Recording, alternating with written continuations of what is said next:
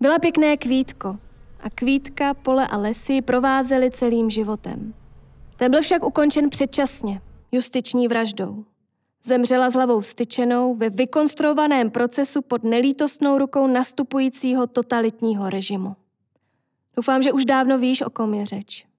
Pro jistotu ti ale život i smutnou smrt Milady Horákové, bojovnice za lidská práva, připomenu u příležitosti výročí 27. června 1950, kdy byla popravena.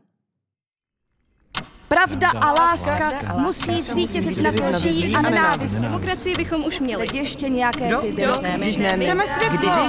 Když, ne, teď. Vydržaj, Svoboda. Svoboda, volnost, svoboda.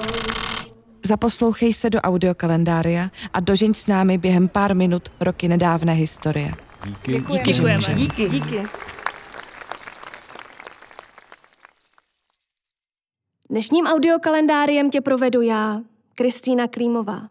Do svého podcastu o kousek blíž si zvu tvůrčí a inspirativní ženy. Ale Miladu si už bohužel pozvat nemůžu. Tak vás k ní o kousek blíž dostanu alespoň takhle. Tak pojďme na to. Kamera, akce, jedem. Ticho v soudní síni.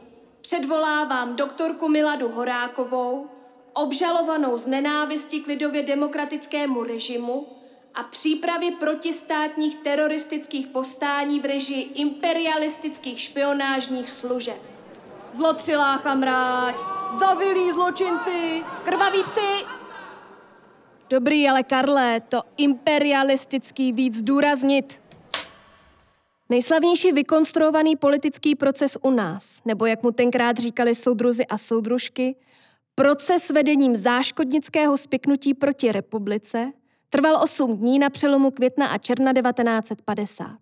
Všechno se mělo odehrávat podle předem připravených scénářů sovětských producentů, teda poradců, kteří žádali vzorový proces jako odstrašující příklad pro všechny potenciální odpůrce režimu. Ostrašující je dodnes, ale hlavně kvůli své zrůdnosti. Byly čtené předem připravené výpovědi a celé soudní přelíčení bylo režírované. Dokonce měl vzniknout i propagandistický film, ale to se naštěstí nestalo. Protože i soudruhům bylo jasné, že za tohle by Oscara, teda pardon, Ivana, rozhodně nedostali. Stop! Narovnejte ten obraz Lenina! Z mnoha různých variant byla nakonec jako hlava vymyšleného spiknutí vybraná bývalá poslankyně Národně socialistické strany Milada Horáková. Ta ale hrdě odmítla hrát podle scénáře a s velkou odvahou sobě vlastní se s rovnou páteří postavila režimu, což ji stálo život. Ale ještě než se s Miladou rozloučíme, pojďme se na její pestrý životní příběh podívat od začátku. Rozhodně to bylo drama. Milada vyrůstala na královských vinohradech a už na škole měla pověst rebelky. Dokonce se povídá, že ji vylili z Gimplu za to, že šla během první světový na zakázanou protiválečnou demonstraci. Její velké sociální cítění a občanská angažovanost se projevovaly čím dál tím víc. Spojila se s progresivní učitelkou Františkou Plamínkovou a spolu vedli hnutí Ženské národní rady s cílem prosadit stejná občanská práva pro ženy, stejně jako rovné pracovní podmínky. No, na tom by ještě chtělo zapracovat, jen co je pravda. Pak přišla druhá světová válka. Málo kdo ví, že Milada bojovala taky proti nacistům a byla členem petičního výboru protinacistického odboje. Věrni zůstaneme. Kvůli tomu strávila několik let ve vězení. Po válce působila v Československé straně národně socialistické, byla členkou parlamentu a otevřeně kritizovala sílící moc komunistů. Toho si mocichtiví soudruzi hned všimli a po únoru 48 ji radši zbavili všech veřejných funkcí.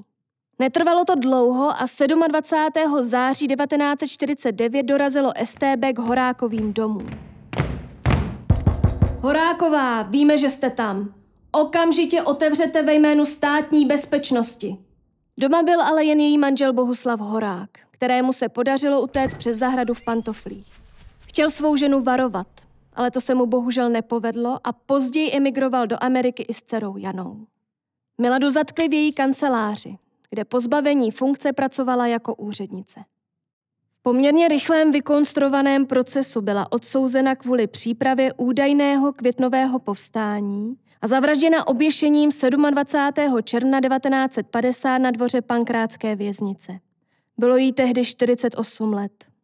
Ráno před popravou si řekla o černou kávu a sklenku červeného vína a chtěla, aby jí po smrti u sebe ponechali tři kvítky ukryté v kapesníku.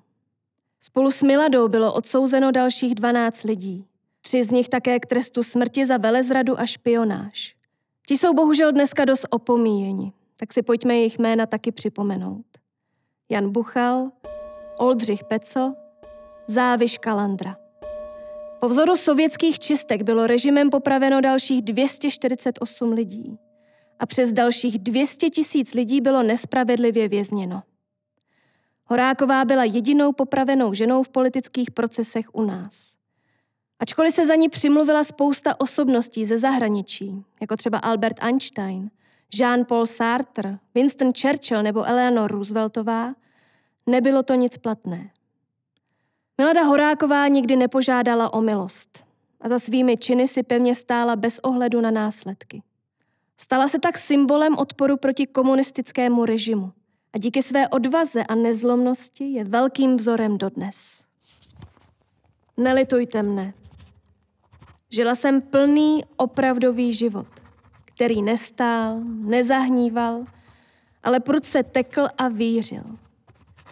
Někdy mne otloukal a já poznala jeho tvrdost i těžkosti. Jindy zas hladil a smál se sluncem. Byl to prostě skutečný život a já jsem zaň Bohu neskonale vděčná. Bude to ještě bolet chvíli, ale pak už stále méně a méně. Jděte na louky a do lesů. Tam ve vůni květů najdete kousek mne.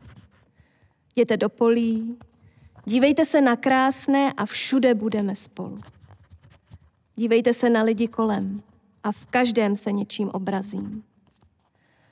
Nejsem bezradná a zoufalá. Nehraji. Je to ve mně tak klidné, poněvadž mám klid ve svém svědomí. Ptáci už se probouzejí, začíná svítat. Jdu s hlavou styčenou. Musí se umět i prohrát. To není hamba. I nepřítel nepozbyde úcty, je-li pravdivý a čestný. V boji se padá. A co je jiného život než boj? Buďte zdrávi. Jsem jen a jen vaše. Milada. Poslední slova z pankrátské věznice. 27. června 1950. V půl třetí ráno.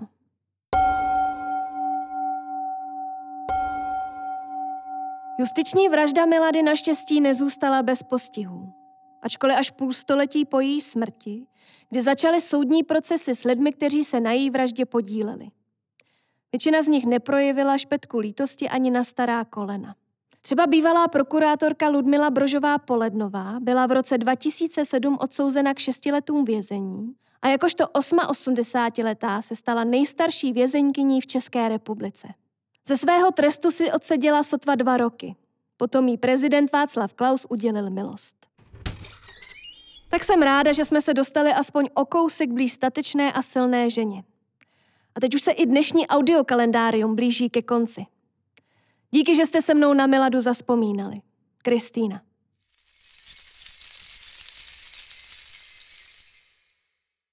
Díky, že nás posloucháš.